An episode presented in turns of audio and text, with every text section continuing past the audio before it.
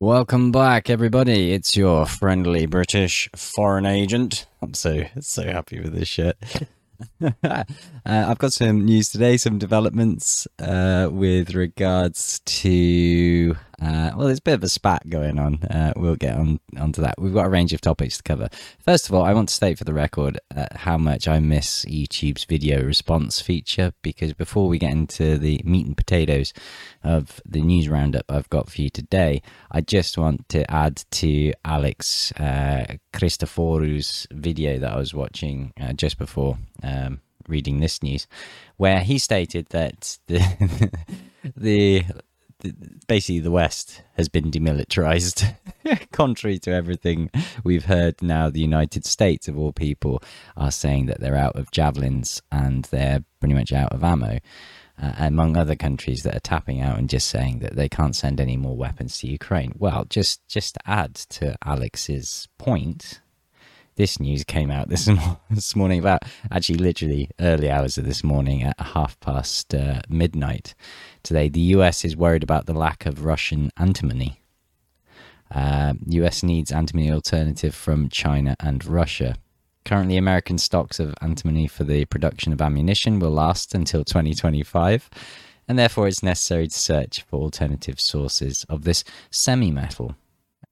I have no idea. I don't even know if I'm pronouncing this correctly. Perhaps you, uh, you chemists in the comments uh, can let us know exactly the properties of this semi metal. I do vaguely recall it from like a high school chemistry lessons, but you know, I wasn't paying attention, was I? I wasn't going to be I wasn't going to be a chemist. Do I look like one? anyway, uh, let's get on to this wonderful, wonderful spat between the best that Russia has to offer and the worst that England seems to have to offer. And by that I mean uh, Maria Zakharova versus Liz Truss. So the Russian Foreign Ministry called the reaction of London to the verdict of the DPR court on British mercenaries a hysteria. Uh, uh, we, I've covered this story at length. I think you know the background. In the commentary on the Foreign Ministry website, Zakharova stressed that, contrary to the statements of officials in London, the convicted British are not prisoners of war, but mercenaries, according to the definition of the DPR. Okay. The Russian ministry has repeatedly informed the British embassy in Moscow that all questions of the captured British should be addressed to the authorities of the DPR or LPR. Well, well, yeah, they are not Russian. Well, Liz Truss, though, you know, she thought Rostov on Don was in Ukraine, so come on, cut, cut some slack here. She's the dunce in the corner. As far as we understand, London did not show any initiative in this regard even despite the requests to the British authorities by the relatives of the mercenaries. To all those who do love to scream Russian propaganda, this was stated by Aiden Aslin in his own words from his own lips on his YouTube channel. Whether he was coerced to say that or not, you can argue till the cows come home. But I gen- I believe that he was correct. I've not seen any evidence to the contrary from the British Foreign Ministry. I've seen nothing productive, no initiative, no you know proactivity or anything useful out, out of the British embassy. The statement says the Russian Foreign Ministry has not been informed. From this, one can draw an unambiguous conclusion that until now the fate of these citizens has not really interested London. Pretty much exactly what Aiden Aslin himself said. Now, the British leadership, clearly justifying itself, is trying to solve problems with loud statements that sounds like Boris Johnson. Uh, uh, we've done nothing but build back better since Brexit. Yeah, cool. So yeah, there you have it. Um, the the British government has been useless to its citizens. Yeah, I think there are many British in the comments who would agree with that conclusion. Yeah. Anyway, moving on. Uh, many of you have commented exactly these words, which is why I highlight this article. This caught my attention, published literally minutes ago as I was putting together this video. Lawyer, Britain will have to recognise the DPR for the exchange of convicts for execution. Yeah, exactly what you guys said in the comments. Uh, Britain won't do that because they'd have to recognise the jurisdictional sovereignty of, of the DPR. Uh, Dmitry Agranovsky, a lawyer and director of the Moscow Collegium of Advocates Lipster, Stavitskaya, and partners admitted that mercenaries sentenced to death from Great Britain and Morocco could be exchanged. To do this, the countries will have to agree with the decision of the courts, which will mean the recognition of the jurisdiction of the DPR. Yeah, again, I'm not a lawyer, but this appears to make sense. Uh, otherwise, the lawyer argues it's it's not clear with whom the British should negotiate, which Zakharova pointed out before. Why are you trying to talk to me or us, the Russians? It's not. They're not our prisoners. We haven't passed this sentence. Talk to them.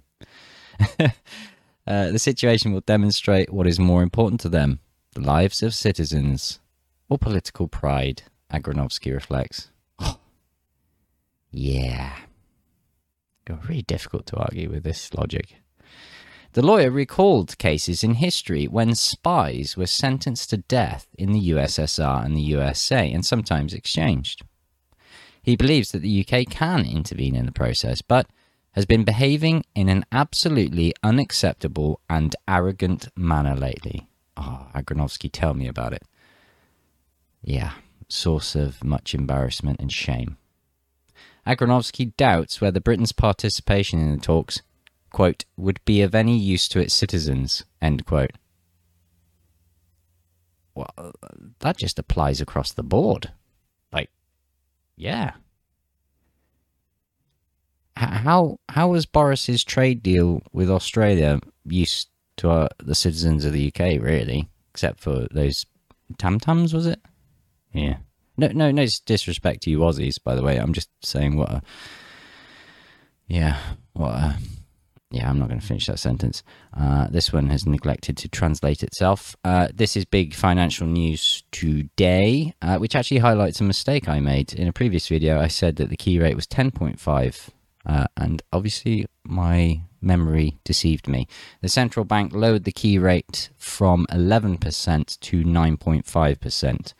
And as we can see here, it was 9.5% at the uh, end of April, uh, February there, sorry. Yeah, long day. Uh, so more more controls. I mentioned this to follow on from the decree by Putin that cancelled the requirement to sell 50% of foreign currency to exporters. And on that note, uh, banks introduce commissions for foreign currency accounts. What to do with dollars? This is reported by Forbes.ru. Uh, and I will actually get it on to an email that I personally received just today, just before this news uh, was announced from Tinkoff. So this actually explains. This is Tinkoff's FAQ. The amusingly in the URL, it's tinkoff.ru forward slash help forward slash bank dash FAQ dash crisis. There we are, forward slash currency accounts. Let's zoom in a bit and get down here. Why is there a commission for servicing foreign currency accounts? Unfortunately, this is a forced measure.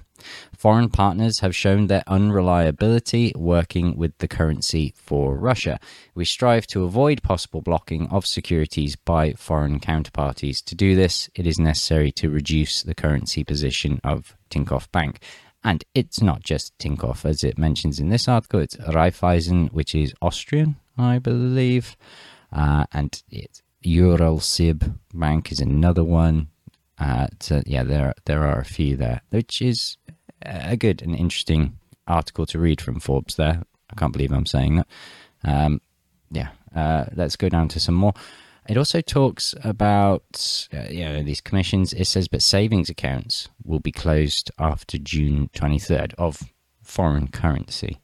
Uh, just also recall that Tinkoff Bank was one of the few that I don't believe was under sanctions thanks to the previous owner Oleg Tinkoff's statements condemning Putin. We we also covered that story, uh, and I stressed that because of later on in the article what to do with US dollars, euros, pounds, sterling, or Swiss francs. You can do the same with currency. Convert to the rubles or yuan one through the Tinkoff app. There we go. So that's going to feed into the other two capital controls that we've just heard about, which will, um, yeah, which will get those exchanged. Where is it? Here we are. What are the conditions for SWIFT transfers? Uh, so you can. I've not tried this. I, I, wasn't aware that I can still do it. I know I can't Swift transfer into my Tinkoff bank. I tried it with Revolut from the UK. They were, eh, but presumably I can do it outward from Tinkoff. You can only transfer dollars and pounds through Swift. All Swift transfers from June 9th to June 30th will be free.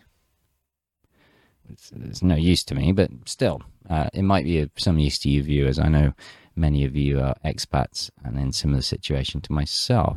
So yeah, some interesting um, financial news from you know many angles there. And lastly, uh, to go back to Ukraine and the special operation, this article has just come out on TASS. There may be about 60 to 70,000 Ukrainian military in the agglomeration around Slovyansk.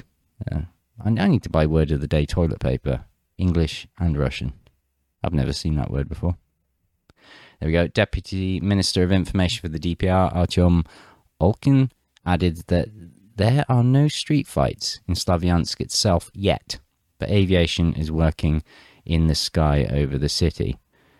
Uh, but then, confusingly, we kind of have a picture of a street fight, seemingly, or at least snipers overlooking. Yep. So this again uh, lends into the story we reported in one of the previous videos, where it seems Slavyansk is going to be like this melting pot. This is where it's going to be um, all battled out if if Ukraine um, continues its resistance, which we are yet to see. So that is just a quick wrap up of the stories this afternoon. We've covered the stories this morning. Uh, I gave you a bit of an investigative report into the Red Cross and allegations or long running concerns about uh, trafficking of organs in Ukraine. And this is the afternoon's update. So I will see you in the next one. It might be a walkie talkie, we will see. Otherwise, I hope you're doing well, and I'll see you in the next one. Bye bye.